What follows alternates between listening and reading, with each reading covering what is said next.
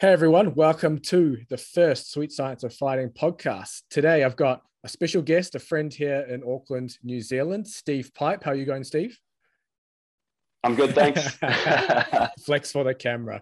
So, for people who aren't too sure about you, about you and your background, do you want to give us a quick little rundown of who you are, what you're doing, maybe your past fight experience, and anything else that you deem necessary? Sure. So, I'm a strength and conditioning coach um, specializing with Muay Thai or striking sports. Um, I have a, you know, quite a big, um, what's the word, stable of fighters that I train um, from various different gyms, different backgrounds, um, but most of them are at quite an elite level. Um, now focusing more on the, you know, South Pacific, Oceania region. so that's kind of like my niche in a nutshell. but then I like to think of myself, uh, and you know, I, I, have like the testimonials to back it up that I'm a, a, high performance coach. So you know, I work with like a broad, broader range of different clients and and um, athletes from different sports, but kind of in a nutshell, yeah, the main kind of pretense that I work with, or main type of clients that I work with, is combat sports athlete, athletes, so wrestlers, BJJ, Muay Thai, striking. But yeah, I kind of built my niche around striking but then like around striking sports. But then um, as kind of things went along and time went on, people approach me from different other sports, and um, yeah, they were wanting to train with me as well. So um, I wasn't going to say no. So it's just all you know, good, healthy experience. And um, yeah, in terms of my my background, um, I was a professional fighter in Thailand. I was fighting on Max, and um, I fought at a pretty high level here in New Zealand too. Had a few like championships and stuff. So um, yeah, had had a good amount of experience um, from that side of things, competitive experience.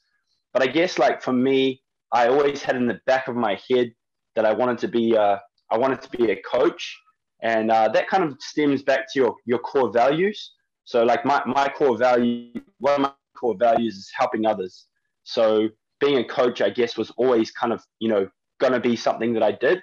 Um, and I felt like being a strength and conditioning coach, it gave me the ability to kind of channel my, um, you know, my, my core value of helping others and also my passion for like biomechanics, human movement, human performance.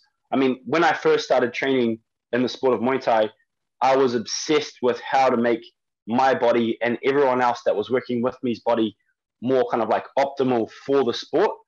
And I just explored every avenue with like a microscope, went down everything, checked everything. Um, when I was in Thailand, it gave me a really good opportunity at quite a high level, fighting on Max Muay Thai, to kind of guinea pig a lot of things on myself and to really see what training methodologies and protocols were able to withstand the kind of like the test of time and you know just kind of like re- like recurring themes that I felt were like really beneficial to to high level performance. And then because of that, uh, I got to work with a lot of top level Muay Thai fighters. So I was training and fighting out of Yokkao in Thailand. And then the owner of the gym, he saw how passionate I was about these things. And he got uh, Singdam, who's an eight time uh, Thai champion, um, to train with me. Uh, he was like my, my first top level Muay Thai fighter. and he's like one of the, one of the best ever two time Sports Fighter of the Year award winner. So, so no pressure, eh? no pressure for your first, no pressure. First athlete. Yeah, yeah, yeah, and I, it's you know it's it's it taught me a lot working with him because um, he's an incredibly kyphotic person, um, and kind of like you know he's like this because he he he kind of as his career developed he kind of got a bit of a suspect chin, so he he kind of had to modify his style to have his shoulders like really here and like hunch forward. Um, so yeah, working with him was it taught me a lot because at the beginning. We can get into this a little bit later too, but like at the beginning, I was trying to kind of like you know fix his posture, if you will, um, and then it meant that it like it really like gave him incredible, insane DOMs in areas that he like you know wasn't supposed to have DOMs in necessarily. Like um, yeah, he actually he actually ran away from the gym for like two weeks. he told Filippo, no more, no more. But then like the good thing was over time I was able to like, you know, get him back and then we, we got some really good results. And then from there I was able to train pretty much all the other Yokkao fighters too, all the top guys, Manachai, Yodchai, Spencer, Erhan. Um, and then from there, I got to work with Super Superbon and Petchtanong. So Superbon's uh, the champion of one at the moment, the uh, middleweight champion, um, and then or lightweight in UFC weight classes champion. And then I also got to train um, Petchtanong as well, who's a one FC fighter, Muay Thai fighter. So that was kind of like my my background. And then um, yeah, moving back to New Zealand, I always wanted to kind of take that elite level of like training and and like um, I guess like the caliber of athletes that I've been working with. It gave me a really good idea of where uh, all all the athletes worldwide needed to be at um, from from a from an overall athleticism perspective because you see these guys just dominating on the world stage, and I was able to kind of like compile a lot of data and experience around working with these top guys, and then coming back to New Zealand. Um, I always had that mindset of like bringing bringing everyone else up to that level too. Yeah, that's awesome. That the listeners are in for a treat. Then you've got high level experience fighting yourself and trying things on yourself, and then using it on essentially your own high level athletes. But I wanted to touch on quickly before we jumped into some of the topics on our strength conditioning training. You mentioned about the kyphotic postures. Now, obviously, for the listeners who yeah. aren't sure, like a kyphotic posture is essentially like a rounded upper back, and you obviously you see this a lot in strikers for the, for the reasons you mentioned. Now, from your experience and and training others and yourself, what do you see as the benefits of essentially not so much correcting it, but kind of training athletes out of that posture or getting that range to be able to um, extend that thoracic spine? Yeah, so that's a really, really good question. I guess um, the best way that I can answer this is that when we um, improve thoracic extension and uh, you know shoulder flexion and external rotation, what it does is it gives us uh, the ability to load um, more kind of like I don't want to say compromise, but more kind of like unstable positions, which in turn helps us to it has like a big kind of like ripple effect outward, you know. So um, I guess like when I what I referenced before, I was trying to like correct his his posture by training, you know, like lower traps, rhomboids, you know, training a lot of like scapular retraction and things like that.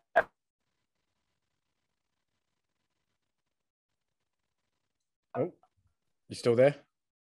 You know, hindsight 2020, looking back, it's not necessarily the answer. It's just, it's more about being able to get him. Oh, I got you. One sec. Cool. Yep. It's, it's more about being able to get him into a range of motion that, um, yeah, like I was saying, allows us to load those kind of like unstable positions. And then from that position, like if I'm able to get him up here, as opposed to like like out here, if I'm able to get it here, all of a sudden it opens up so much more options for us from a stability perspective when we're looking deeper in the shoulder at like the rotator cuff um, and also the serratus to some degree as well, depending on kind of like how we're training this position. So those are muscles that are like heavily involved with throwing strikes. You know, like the serratus is going to be stabilizing our shoulder when we're in a protracted position. And then the rotator cuff is also going to be working as well to stabilize the shoulder. So I guess for me now, it's just I want to get that range so that I can load it with specific exercises that are then going to carry over into like his performance. That's not to say that I want to spend heaps of time focusing on this. I just want to get him here over time systematically. It's like a you know a long-term goal. Systematically work to get him here, and then look to kind of like develop the stability around this position, which in turn I know is going to carry over into his striking. And that's something that like it takes time and understanding to really kind of gauge how that's beneficial to fighters and and their you know their striking performance. But yeah, again, like I was saying, serratus and rotator cuff, those are two two kind of like areas that we want to really target and stimulate. So that's where that thoracic extension comes into the play. The other thing as well is that the lats are often the reason why uh, athletes are unable to get into this position. So the lats are what stabilize our spine through rotation. So when we're looking at getting this kind of like in range of motion in terms of thoracic extension, it helps us to really um, understand how the lats are working in relation to the shoulder. And it just gives us a better ability to kind of like train the body systemically, anyways, or globally to improve the function of, of all these kind of like subcomponents. Nice. Do you have any specific, I guess you mentioned you do like a lot of rhomboid, lower trap, uh, rowing work. But do you have any other specific like uh, thoracic mobility exercise that you like to use? I know you showed me one that I love that I can barely do because mine's stiff as. Oh yeah. um, I might put that. In, I'll put that in yeah. the description. I'll put that in the description. But yeah, sure. Is, is, that is that windmill, the half kneeling windmill one, probably your go-to favorite, or you got some others in there? Yeah, so that that really comes back. That really comes back to that really comes back to like yeah the, the, the lats and looking to train the function of the lats. Um, so you know, the, again, what I was saying, like the lats are what you know stabilize the spine through rotation. So when we're looking at assessing how well the lats are functioning, we want to make sure that there's an optimal range of motion there through that T spine, right? Because that's kind of like where the, you know, where the lats kind of fan across. So um, yeah, that, that that's one of them. Another one would just be a re- like a really easy one that most people can do is a, a supinated lat stretch. So it's where you kind of just grip onto a barbell or a rack or whatever, or like a calisthenics frame, and you hold your, your hand like this. then you just like walk your feet backwards and you end up, you're trying to get into like this position here. So, you know, I, I, I like this exercise because it basically allows us to take the lat into like its opposite in range. So like the lats, you know, extend and internally rotate. So when we go flex and externally rotate, it takes us into like the polar opposite range of motion in terms of what the shoulders wanting, or what the lats are wanting to take us into. So it's a really good exercise to kind of like down regulate the lats and take away some of this, you know, like this kind of mm. like excessive internal rotation on the shoulders. And then it allows us, it kind of like gives us like a, a temporary gateway into being able to load into like an overhead position. Um, so a lot of the time that that that's that's kind of like the two that I use initially anyways. Like I'd start with the um, the supinated lat stretch and I'd move into some type of like um, bottoms up press with a kettlebell um, because the kettlebell is going to be able to tell us how well our shoulder is, or mainly our rotator cuff, is able to stabilize through this range of motion. And then it's also, because it's an overhead press, it's also going to show how well we're able to get into this position as well. So rotations against the wall. Oh no. Oh. What's going on? Yep, I got you back now. I got your voice back. There we We're go. back? Yep. So, okay, cool. Sorry about that. yeah, don't know what's going on. that's that's the um, internet I, on the wops, man. I, I, think we need. I think. Yeah, bro. I think we need to get Starlink out here. so, so you're. We're going to touch on some of your strength training philosophy now. Essentially, out of out of yep. camp and in camp, and kind of how that differs. Just based on what you've said so far, it seems like being able to get the arms overhead seems to be part of your strength training philosophy, being able to have yep. the mobility to get there. So you find that an important part of essentially a striker's, I guess you could say, strength training or training arsenals to be able to get the arms overhead freely and to be able to press weight overhead freely, essentially. Because I'm I'm assuming there'll be a lot of strikers yep. that probably that probably can't do that because of the reasons you mentioned with the yep. rounded shoulders and things like that. Yeah, that's right. I, I have kind of streamlined a you know a series of like um, exercises and like you know training routines that kind of systematically allow me to build an athlete up to be able to acquire these ranges and then to load them. And I've gotten really good at being able to assess kind of underlying issues that might be kind of limiting the athlete um, when it comes to uh, either like the mobility side of things or the stability side of things or even the strength as well. So it's just kind of like taking it, taking a lens and just like going like three layers deep and just seeing kind of where they're at and then looking to help them to gain those positions to then be able to load them. So then yeah. how, how does, for example, you have an athlete say maybe he's he's had a fight, he's maybe got say half a year to a year to his next fight.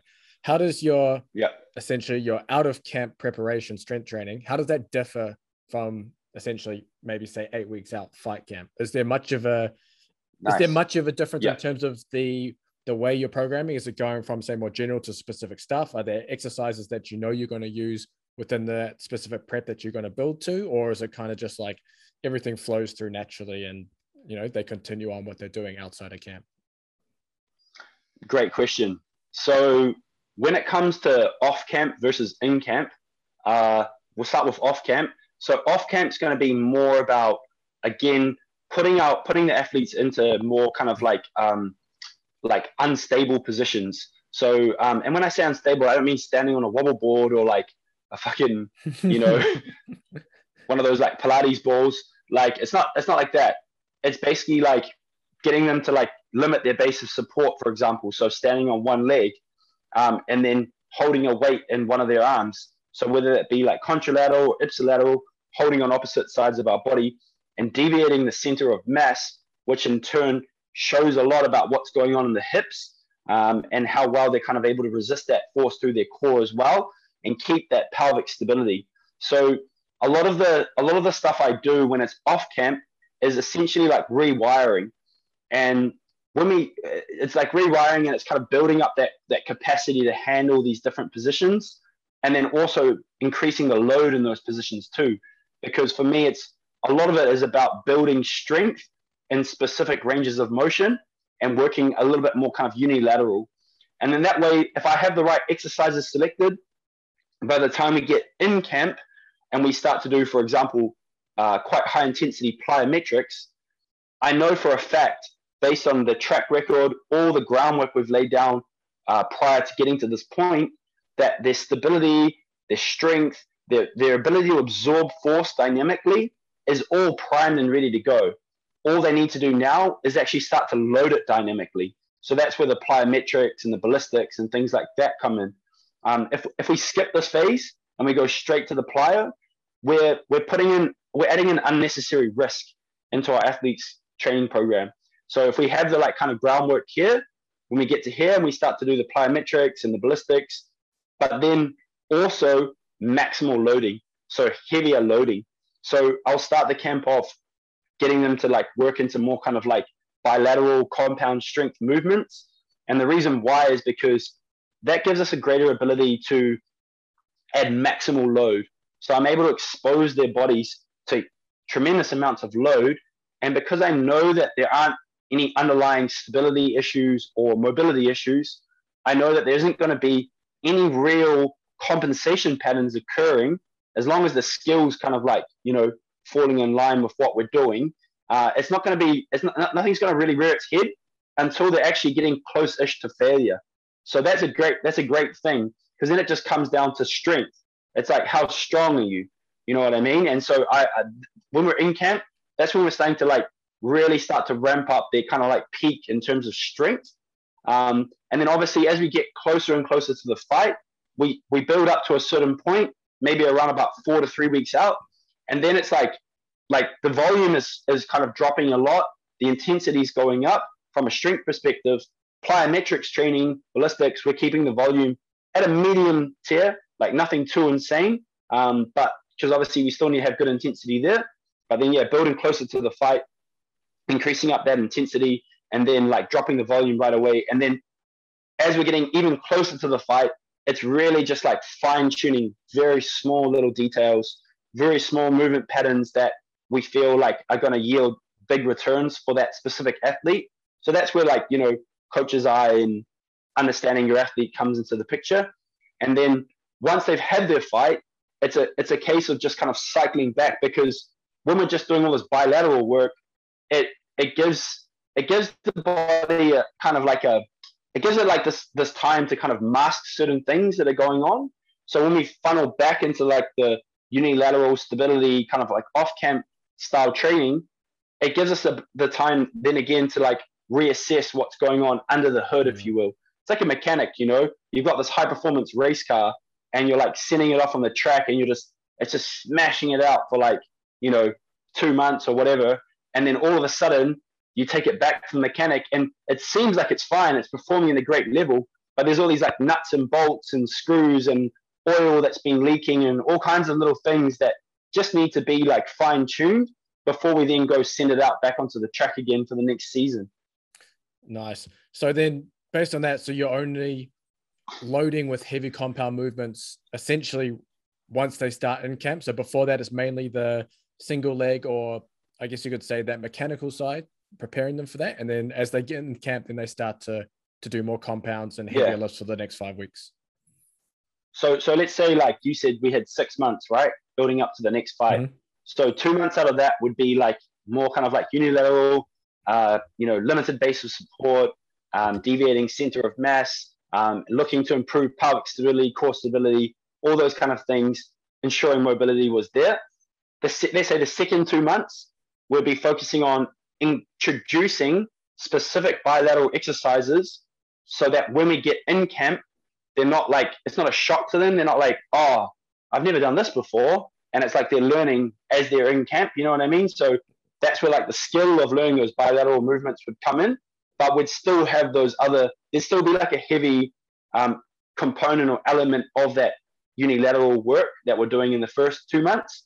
And then as we get more in camp, we'd start to phase away that unilateral work and we'd be streamlining more into the bilateral side of things. So it's kind of this like phase it model where it just kind of blends really nicely through.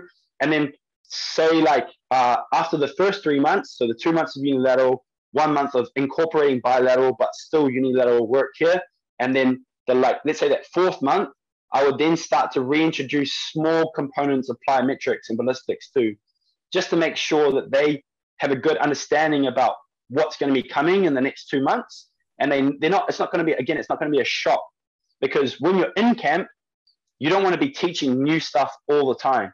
You just want them to be able to come in, absolutely send it, smash it, and then get out. You don't want them to be thinking too much like, oh, I've never done this before. Like, this is like really hard. You know, it's like you want to keep it as kind of like stress free and as fun as possible. So yeah, that that that's kind of like how how I like blend it. Yeah, for sure. That's a good that's a good lesson for the listeners as well. For anyone who's essentially maybe training yourself for an upcoming fight, there shouldn't be a drastic difference between your fight camp and out of fight camp. If you start a fight camp preparation with all new exercises, not only is it going to be hard and weird, you're going to be sore, and you're going to and that's yeah. going to affect your training bad. So that's a good lesson. So make sure you t- make sure you take that in if you're doing your own training.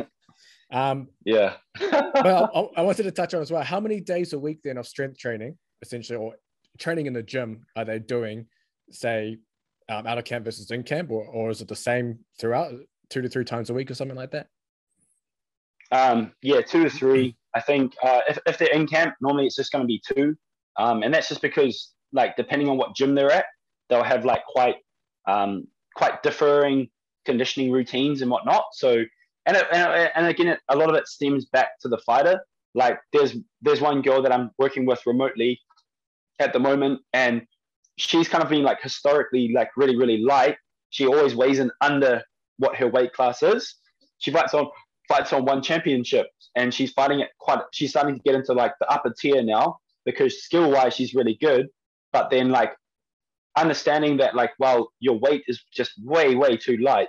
So for her camp would actually keep three days of strength training initially, even though she's in camp, because based on the time frame that we're working together, we we made like a kind of consecutive decision or executive decision, if you will, that it's better for her to have three days of strength training just to kind of give her that solid solidity in her frame and that strength. That's because that's subjective to the individual, right? That's going to be the most beneficial for her. Whereas if you have other fighters that like they've done like extensive off-camp training, they're really solid, they're really strong, everything's great, unless they have some type of like small nagging injuries or anything like that, there shouldn't really be any need to have that third day. That third day is just like supplement. It would only be like supplemental accessory work, and depending again on their training routine, it could do more harm than good because it's just introducing like unnecessary fatigue. When actually, like you have to ask yourself, is it better just for them to rest, or is it better for them to like have a third day of strength training? You know, so it, it's all relative, but definitely they have to have at least two days. Yeah, for sure. Yeah, I think you touched on this as well. Like, um, I'm going to ask you about a little bit about specificity within that strength training, but obviously, as you mentioned, it's specificity is individual. Obviously, for your your fighter in the one FC, she needs three sessions because she needs to hold that weight and maintain that muscle mass, whereas for someone else, it's two. So within your strength training, then how do you have like a set of specific exercises that you like to use that you think transfer best or well to say MMA or striking sports. For example, you see a lot of stuff on, I mean, Instagram's the worst example for most exercises anyway, but you see a lot of stuff on Instagram. For example, people doing banded punches, banded kicks, blah, blah, blah. I have my own, own opinion on these, but I wanted to hear from you essentially, you know, do you use them? What's your opinion on on these so-called specific exercises? Do you have a set of specific exercises that you see tra- that would transfer well that maybe the listeners can can have a look at? Yeah, this is a, this is a good this is a good topic, bro. So I think um, you know the problem that a lot of coaches um, kind of like or the like the pitfall that a lot of fo- coaches fall into is thinking that because an exercise is looks and kind of like simulates what goes on in a, in a specific uh, sport or an environment like for example like you know banded punches like you're saying or like that kind of stuff you know because it looks so close to the sport that if we just add some load to it it's going to be like it's going to yield like really good returns and it's going to like you know be beneficial to the fighter when it isn't always the case. There are like a few exceptions but like yeah like anything like um like for example like the banded kicks and like the banded punches that kind of stuff it can skew how the athlete throws their their technique. And so because it skews how they throw their technique and then when they go and hit the pads and they're sparring they're reverting back to a different technique. It kind of like asks the question like of well is it actually like really an effective exercise? You know what i mean? Um, so for myself what i try to think about is what's going to give me what exercise is going to give me the greatest ability to add load but that is also going to be conducive to the sport as in like it's going to be it's going to give me access to ranges of motion that are going to be used in the sport. So that's why that's why now i've actually moved quite far away from bench press uh, and back squat and um, i tend to use things now like weighted push-ups um, landmine press those that exercise in particular, it's got a bad rap because um, the of the way and the timing in which fighters use it. Um, but the reason why I like landmine press and I like uh, weighted push-ups is because they give us the ability to load our shoulder in a protracted position.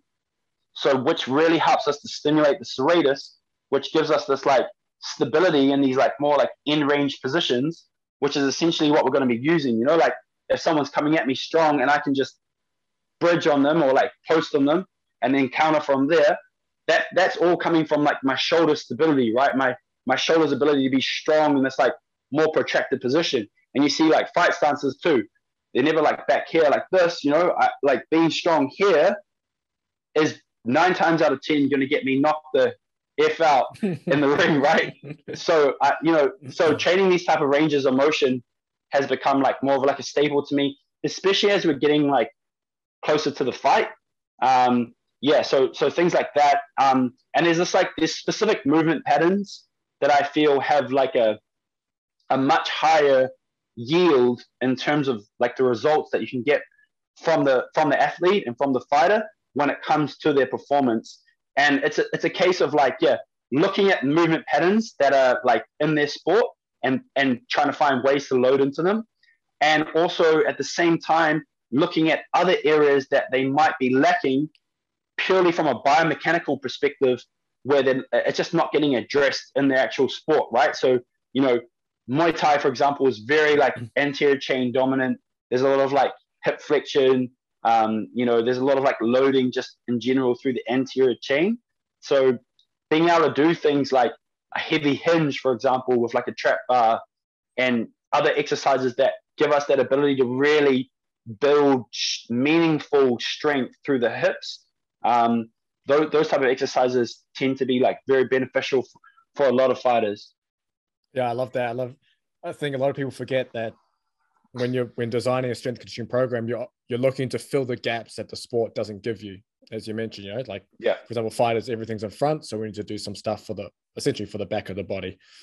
And I wanted to change tact a little bit to the mm. conditioning mm. side. So we've, we've covered a lot of the strength side for yeah. listeners, and we can cover some of the conditioning side for the listeners too. But do you have much involvement with the conditioning side? Because I know as a coach, it can be a little difficult because obviously within each gym, they essentially a lot of them do their own conditioning. Essentially, the fighters do it with their with their sport coaches there. within a team.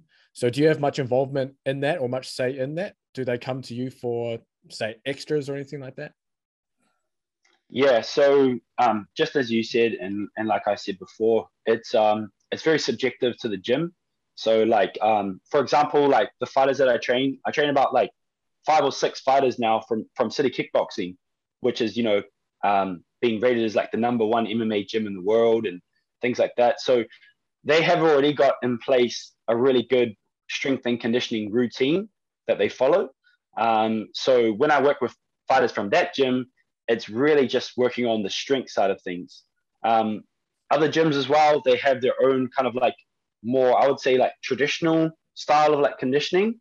Um, and so working with their coaches and with them as athletes, my goal really is just to kind of like slot specific things in that might be like missing from their overall programming, you know? So uh, most of the time, it's this kind of like sub maximal um, aerobic kind of power based training that um, that they're missing because a lot of the time they're either going like balls to the wall, hundred million, fifty percent. You know, they're just like going crazy, right? Pushing to the absolute limits, um, or they're kind of like a little bit down, more in this like kind of like steady state realm. But this is that mid range that they're missing. Um, and also, like I think another part that can be overlooked is like the pulmonary side of things. So looking at how well their lungs are able to expel CO2 and also how well they're able to attach that oxygen into the blood. So, you know, there's like certain protocols that I just put in that kind of like fill in these little gaps that could be the missing link for each athlete. But it really just comes down to like a little bit of trial and error. Like you trial something for a period of time, you you're in close contact with the athlete and you're saying to them like, how's that feeling? How are you finding that? Do you feel like I feel amazing, man. I feel super fit. You know, like this is the fittest I've ever felt. Awesome. Just keep doing what you're doing. Like, don't change a thing. You know what I mean? Um, as opposed to like, I still feel like my conditioning isn't there. Okay, sweet. Is it like a psychological thing? Or is it like, okay, they're actually not where we want them to be? So that sub maximal work, it gives us a great ability to see how fast they can recover, especially from like a like a heart rate perspective, because you can kind of link together how quickly someone can bring their heart rate back down from a relatively high intensity with a really high degree of you know aerobic fitness. Um, so like a good example would be some of the triathletes that I've trained um, and some of the like the top top Muay Thai fighters that I've seen um, when when they when we studied them with the heart rate monitors in Thailand. So they'll send their heart rate up very high, and within 30 seconds, if that, they'll already be de- back down to like a gray zone. So around about like 107, something like that. So a good example was like Manachai. He was at like yeah, he was at like 170, like 180, uh, like for like you know a good solid 90 seconds. The timer goes. He's got a minute to recover. Within that first 25 to 30 seconds, he's already back down to like gray, like low, like wow. low gray. You know, and and you're just like, damn, you know, like that's just insane. So his cardiac agility is just so phenomenal.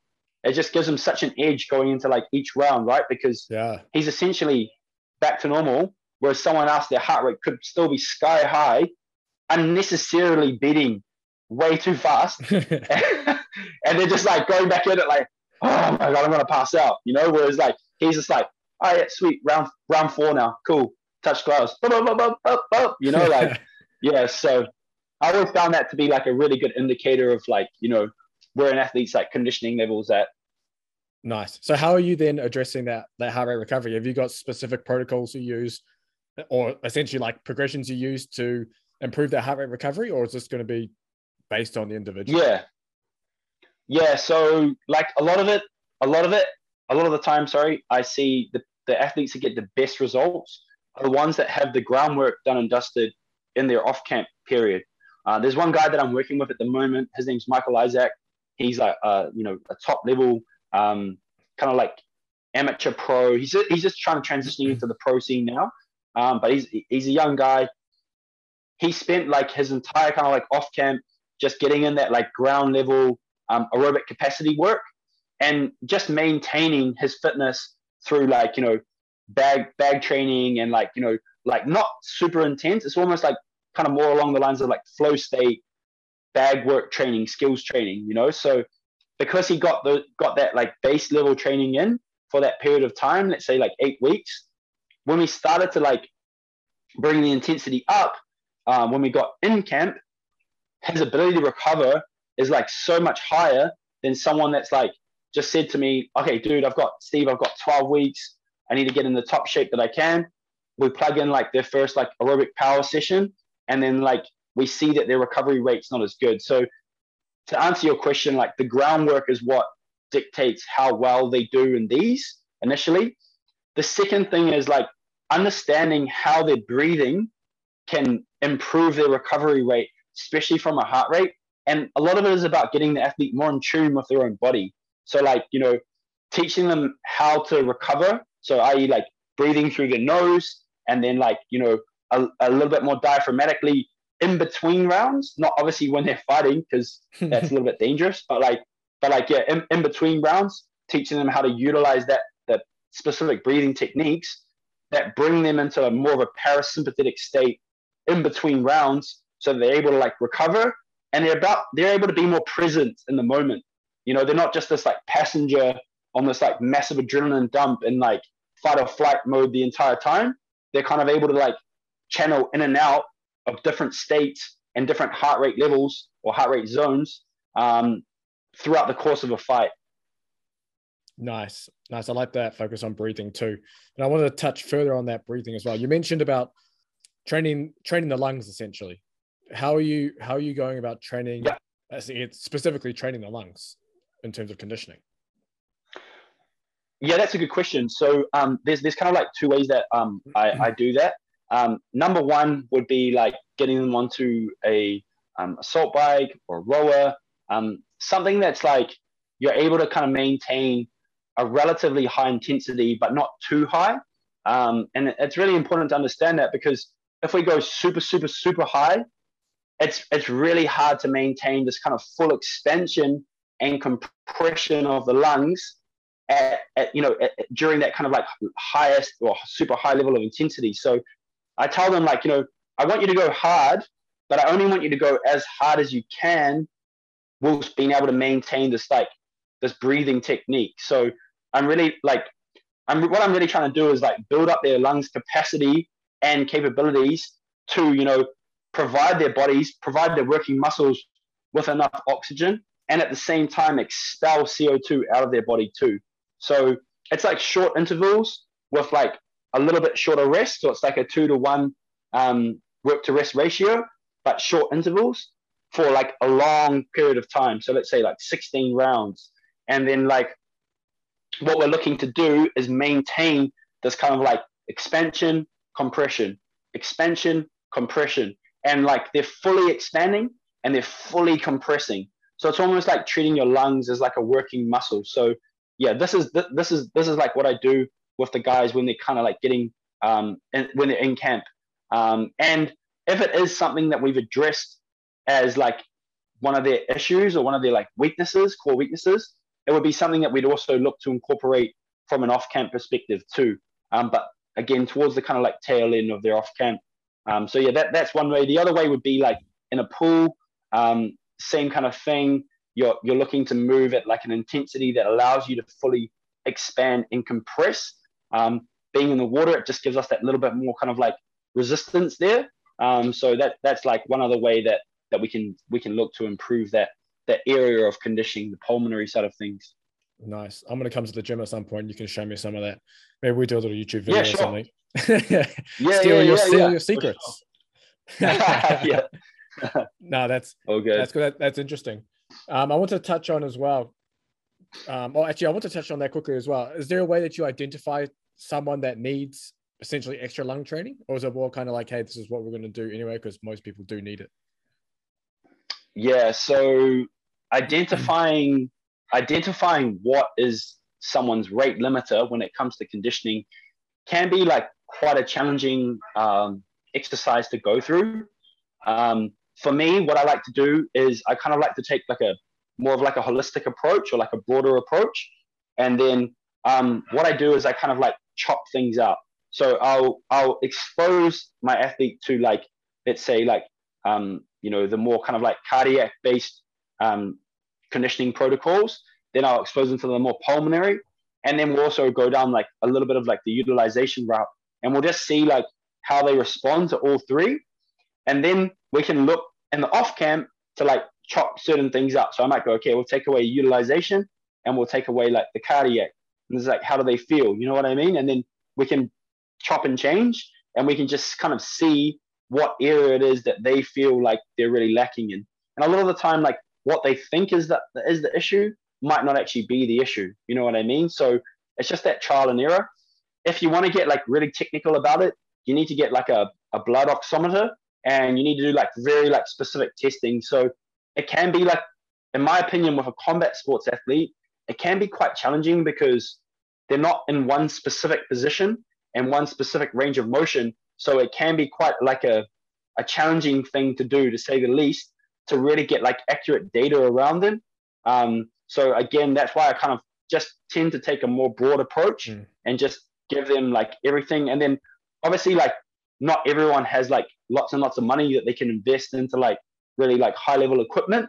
So I'm just trying to find like the the base level conditioning protocols that I've seen really effectively work over time with like a really broad scope of athletes. Um, obviously, primarily strikers, but like a lot of them, let's say over 100 at least now.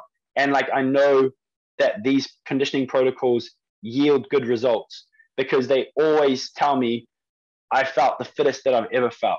You know, like I was in that ring, it was the last round, I felt like it was the first. Things like that. You're like, it's it's you know, it's anecdotal evidence, but at the same time, and, and it's obviously subjective to the individual. But when you hear it from like so many athletes, and like no one ever says like I felt so unfit, you're like, okay, cool. you know, like you know you're doing something right. You know. Yeah, for sure.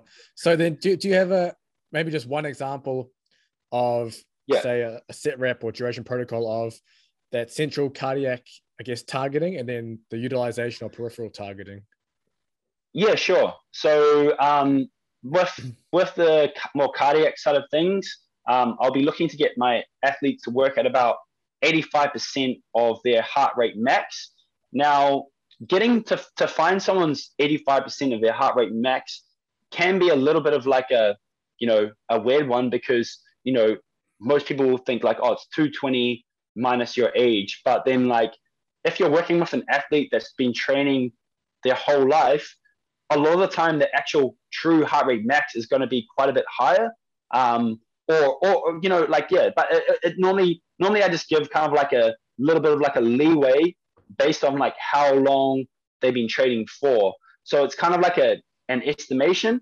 And then it comes back to kind of like in-field data as well. So it's like just seeing how they respond, you know, because like you could have two individuals that have been training for about the same amount of time and both of them you get them you plug them in at a specific heart rate. Let's say i've got you know two 23 uh, year old guys. They've both been training for like years. They're both considered to be very fit. Like they don't really have any major conditioning issues but they just want to you know get to like that peak physical condition.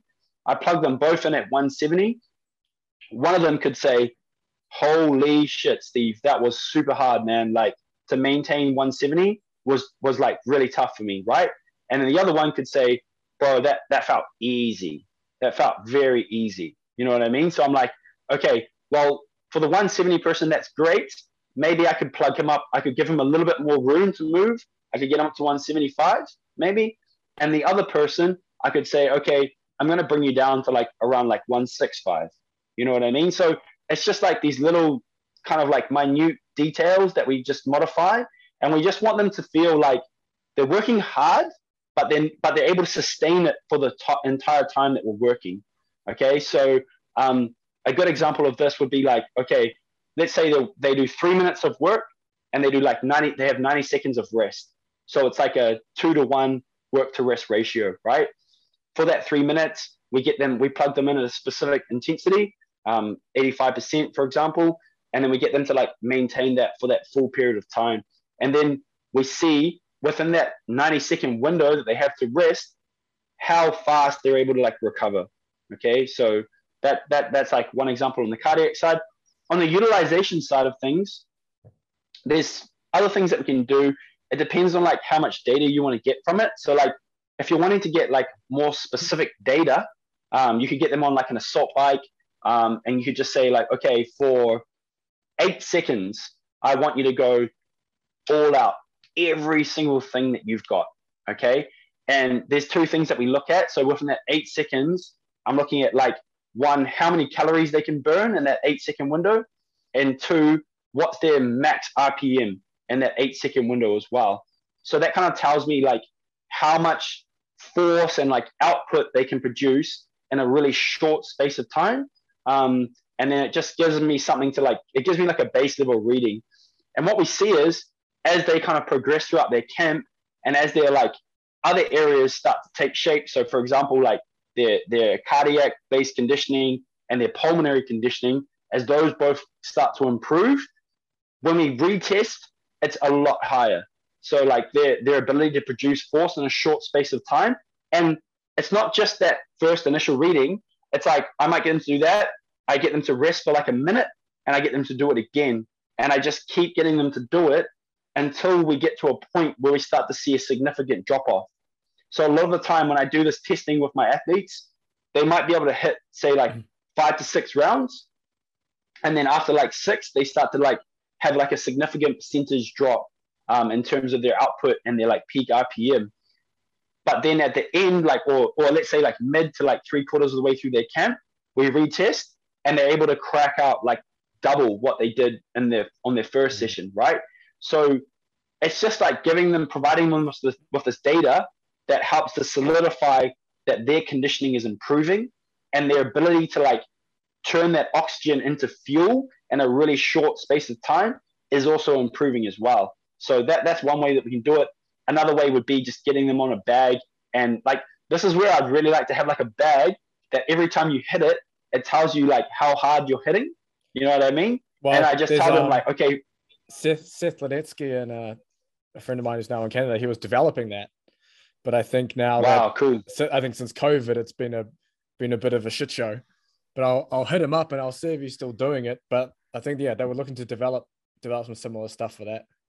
That'd be epic. Wow. And even oh, even up a, if you hit up uh, speak to guys at Millennium as well, I can put you in touch there. They've got a bag, a water bag with a sensor on it for their oh. research. Yeah, I'll get them on the podcast. Dude, so that that that's awesome. So they they would just hit the bag for like you know the same thing, 10, 8, 6, 8 to ten seconds, and we just see like how much kind of like power they could consistently put out, and then like you know over like the course of say like twelve rounds where where they started to like drop off, mm. you know. So yeah, yeah, something like that's like I love that. I I love that shit, man. It's, it's, just it's so cool, right? And the part of racket too, right? Because it's like it's sport specific.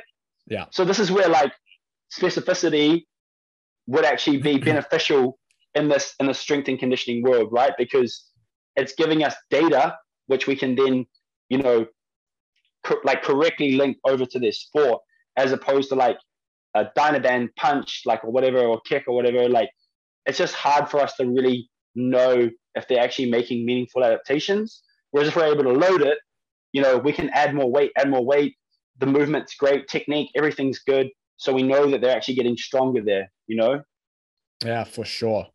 Well, when you're in fight camp or later in fight camp and you've got, say, fighters have maybe two to three sparring days, how you say say you're in charge of their conditioning as well, how would you balance the conditioning with the sparring because obviously sparring can take its toll. Um, is there yeah. is there a method to the madness there, considering you need to inc- you're generally increase the intensity of the conditioning within fight camp to prepare for a fight, but then the intensity of the actual yeah. sports training is increasing at the same time. So how are you finding that balance? Yeah, yeah, that's a great question, bro. So, um, like it's it's it's interesting how we kind of like develop and we like evolve as coaches. So like like I was saying to you, you know, like I've I've kind of played around with like cutting specific things out. So like now I've started to like actually cut away the utilization side of things because I feel like from an intensity perspective, it can push our athletes a little bit too high and can put in maybe a little bit too much of a stress response there, especially if they're really like deep in their camp And as you were saying, they have a very intense training routine with sparring and you know really intensive high hard pad works. Um, the beauty about the aerobic power and the um, the pulmonary based training is that you're not getting the athlete to go balls to the wall all out.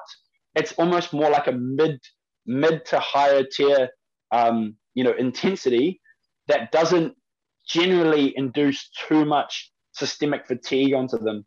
Um, it doesn't have too high of a stress response. It's something that like if everything's calculated correctly, it shouldn't actually like damage them too much. You know what I mean? So from that, from, but to, be, to answer your question, um, I would still be very mindful about when I plug those sessions in. So I look to do it on a day that might be like more skills and like drilling, you know. So for example, like um, they might go in, they might do like an hour to an hour and a half of just like drilling and like skill work, but it's not like ah, yeah, like that kind of thing. You know what I mean? Like it's it's a bit more like chill. So then it's like, okay, well now we've got some more room to move here, right? Because you've had a lighter session here, so I can plug. You know, let's say like five hours later, I can plug in this like conditioning session, and it's not going to be too taxing on your body because I know that it's not like super high intensity, and like historically speaking, I know that it doesn't, you know, induce too much fatigue onto you as well. Now, those are good points. Do you think there's room ever to put harder conditioning after sparring? Since then you can put all the same session on the same day, or is that starting to push too far down? Well, I guess depends on how intense the sparring session is, but is there ever room to put like a short 10, 20 minute at the end of a sparring session? Um, yeah, look, that, that's a good question. I think you can, and like I, I, know that like there are a lot of coaches that do. Um, I think having being a fighter and having gone through like full fight camps and sparring with like really, really like high level guys, I think like a lot of the time it's actually quite nice just to like finish sparring as sparring um, and just to kind of like cap it there because like when you when you do get up to a high level and you are sparring with like really like elite level fighters um, it can be like quite taxing just like neurologically because you're you're in there with like really really really strong powerful high fight IQ killers that are like you know you and you do get you do get injuries you know like you get like like half kicked or low kicked or you take like some shots on your arm or something you know so at the end of that session it's kind of nice just to like do something that might be a little bit more um, skill specific to like areas that you felt were lacking in your sparring. So you've got this like fresh kind of like example of areas where you're lacking, and then you're like looking to kind of balance those areas out from a skills perspective. It's like skill, skill. You know what I mean? Um, if, for example, you're in a gym where like a lot of the fighters they aren't at a super high level, the sparring isn't too intense, um, and you felt like maybe you felt like you weren't getting that level, that intensity, and that stimulation in terms of sparring, then I would say that there would be definitely room to have like some type of tw- 10 to 20 minutes of conditioning at the end. But like, you know, I just use the guys, like some of the, the high level guys that I train. And I know like when they finish sparring, they're like pretty wrecked. Even like, you know, four to five hours later, they're like pretty like rinsed, you know, then I need to make sure they rest, they have food, they have like a coffee or something, and then they come and do like their other training with me. So I, I you know, it's it, it, can be like a bit of a balancing act there for sure. You know. Yeah, yeah, for sure. In terms of the the day to day schedule, how how do you or would you structure the day when you've got say skills plus strength work or conditioning and things like that? Is do do you prefer having um, the technical, I guess, martial arts work, combat sports work done first in the morning, and then the strength conditioning in the afternoon, or do you reverse that, or does it depend on the day? Is there a little like a system you have there? Yeah, so if it's if it's up to me, I'm definitely definitely going to get them to do their skills based work before they do their strength training, hundred percent. And that like skills training being like more like drilling and like technical side of things, that type of training is like most beneficial to be done uh, prior to any other type of training, right? Because you want them to go into that as essentially fresh as possible. Um, that being said, if for example they just there's no way around that and like they they have to do their S&C or their strength work first, as long as the following session isn't like a really high intensity pad work conditioning session or something like that, I, I think it's like not not like the end of the world. Like if, if they were going like strength first, they had like a decent window, like let's say like four to six hours or you know around four, four and a half, five hours, and they flowed into the next skills based training session. If, if it's just like a lighter session and it's more like skill orientated, it's not going to be too bad either because they're not going to be like inducing too much fatigue in that session anyways. So it's not going to like the, the the kind of like compounding effect of the strength work followed by this session. It's not going to be too great, right? Because they've just kind of like stimulated their muscles if they've trained effectively, not annihilated them, and then they've gone to their next session where they're just kind of like moving and flowing. So it's not really going to like, if anything, it could be beneficial, right, to get a bit of blood flow through their body. If they're going into like a really high intensity wrestling session or like sparring or something, then I'm like, man, like, don't do it. Like, we'll, we'll, we'll, we'll find another way. We'll find another way. yeah, fair enough. Yeah. I think as well for maybe for hobbyists as well, maybe uh, maybe you have some advice for them. For example, maybe they train four or five times a week, um, evening classes, but obviously, usually with hobbyist classes, you know, you've always got some hard work done. Is there a way for them that they can balance, say, morning strength training or morning strength conditioning training that you have advice on? Is, yeah. is there a way they can do that yeah. where they can still do the class and the high intensity stuff that they have to do there, but not be so beat up um, for their yeah. next sessions? So I'd, I'd tell them like definitely, definitely like give yourself rest mornings. I think that's something that like a lot of time like people hobbyist um, based trainers or, or people training in combat sports kind of neglect. They think like I've got to like go hard. I've got to like make the most of every mm-hmm. This kind of thing, right? Um, but they just have to understand and accept that they're not a professional athlete. They do have a nine to five job they're not they don't have the luxury of being able to go home and have a rest for like two or three hours you know in between sessions um, and because of that because they are going into like an environment where they're going to be like you know awake and stimulated and whatnot they don't have that luxury of being able to rest so they just have to make sure that they program in days where they're actually taking a rest so to give an example let's say like monday wednesday friday was like their high intensity pad work evening training session and then Tuesday and Thursday was like their sparring days. So I would say like maybe like Monday and Wednesday they could do this, or maybe they could go like Monday and maybe like Thursday or Friday they could do their strength days, and maybe they have like one conditioning day somewhere in the middle there. But the other two mornings are rest mornings, so they just take the morning off, they have a sleep in or whatever, you know, maybe they do some like recovery stuff, something just like very chill at, at most. Um, and then like maybe like Saturday or Sunday, they could do some kind of like low, steady state, like conditioning based training. So whether that be like just going for like a walk or like a light jog, you know, something or, or you know, uh, a cycle, a bicycle, you know, whatever, like just something that's like really chill that isn't going to like screw them up too badly. Yeah. Yeah, some good advice. Some very good advice. Well, we've actually covered quite a bit in this podcast. It's been it's been a good hour now. So I don't want to take take your whole day because we could keep going. But is there anything you yeah, want to yeah. plug, plug, website, social, anywhere where people can find you? Right. Um, so yeah, if you guys want to uh, follow me and see some of the work that I'm doing with some of the fighters that I'm training, um, and you want to like learn a little bit more about my training methodologies, probably the easiest place to find me would be on Instagram. So that's uh, at Steve Pipe Fitness. And uh, if you guys are wanting to like, uh, you know, get in touch with me or get a program from me, I have a new program that um, I've just just finished creating. I've just been kind of like beta testing it on a, a whole stack of different top level athletes, and the overwhelming consensus is that it's really good. So it's called Dominate. it's called Dominate Foundations. Um, so if if anyone's interested in uh, trying it out, they can just um, message me on Instagram, and um, we can we can make that happen for you guys. Perfect. I'll throw that in the description too. So if anyone wants to get there, you can just click the link down there um, on YouTube, or if you're listening on Apple Podcasts or Spotify, it'll, it'll be in those descriptions too. But thanks for coming on, Steve. Really appreciate it. And we have to do a round two at some point too in the future. Yeah. Keen as, bro. Thank you, James. Perfect. Cheers, bro. Appreciate it.